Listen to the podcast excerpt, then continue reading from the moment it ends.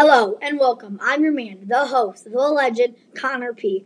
And welcome to the Hopeless Readers Podcast, episode 12. And I'm joined with a large group of, of legends, including Your boy Abe. Hello, America. I'm your favorite podcaster, Jet, and here's the rest of your favorite podcast crew. What's up? I'm Jack. And it's Carter. What's up, guys? It's Prey J. Yo, yo, I'm Connor C. To wrap it all up, it's Ivan. And we're here today to share and promote our love and passion for reading and open others' minds to good books such as, drumroll please, Crash by Jerry Spinelli. We discuss these books on deep level daily. Want to listen in? Not only is Crash an amazing book, but it's also relatable. Crash is a very is a is a book that takes place in an ordinary town with ordinary people. But what makes this book special is the differences between the characters and how they have to learn to respect each other's differences. And there's major character development. Now, if you were wondering about the plot of Crash, then here it is.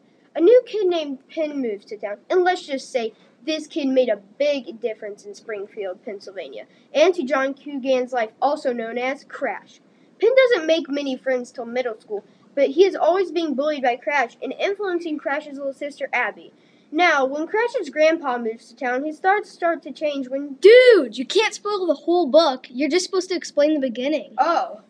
Hey, Connor C., don't you think Jerry Spinelli's life is really interesting to learn about? Yeah, something I found interesting is that he wanted to be a cowboy and then a baseball player. Wow, I actually didn't know that. But if I'm going to be honest, the thing I think is most interesting about him is the reason he became an author is that he wrote a poem that was really successful in his town.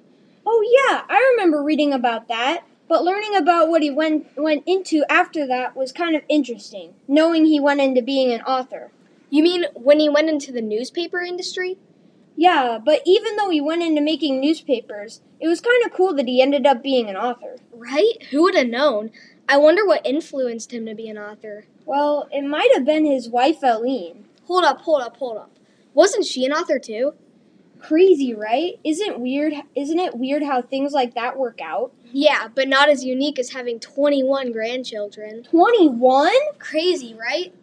Well, even though he had that many grand grandchildren, I still think that having an author for a wife is more unique. Well, you can't convince me, Connor. I'm sticking with the grandchildren. Let's hear what Prey J, Ivan, and Carter have brought to the discussion table. Good thinking, Connor C. and Jack. What are one of your biggest takeaways from the book, Ivan? One question I have been pondering after we finished reading is did Crash and Mike stay friends after Crash stood up for Penn against Mike? I don't think they stayed friends after Mike stole Penn's turtle. One of the biggest takeaways was how Crash did not bully Penn and actually stood up for him for once. What about you guys? I know I wasn't in this conversation, but I have to add it. Going on with Prey I was very surprised that he stood up for Penn because he bullied him for many years. One of my biggest takeaways was that it's better to be kind than be cool and popular. Carter, I agree with you.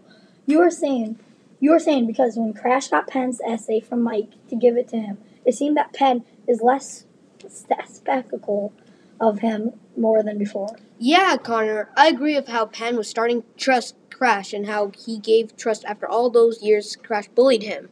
Now, let's continue on to Jet, Abe, and Connor P. Good thinking, you guys. The reason I love this book is because it has a life lesson that will always resonate with me. The lesson I took away from this book is to just stop and think about what type of person you really want to be in life. I think this because Crash is deciding if he wants to stay with his bully friend Mike or help his innocent neighbor Penn getting away from Mike bullying him. Yeah, I agree with you, Abe. Because in life, you really have to pave your own path. So that might mean losing friends, but you still have to make the right decision. I agree and also disagree with you, Connor. I think that not only we should stop and think about our decisions, but we should also be slow to anger and also be humble. Through the book, Crash is very self centered, but eventually his eyes are open to feel how it is when the spotlight isn't on him. Okay, okay, guys. We need to end our great discussion right now. Yeah, um, it's uh pizza day, so we got run. We would like to thank to we would like to thank our featured author Jerry Spinelli, and we hope you check out Crash at your local library. And don't forget to listen to our next episode featuring Powerless by Matthew Cody.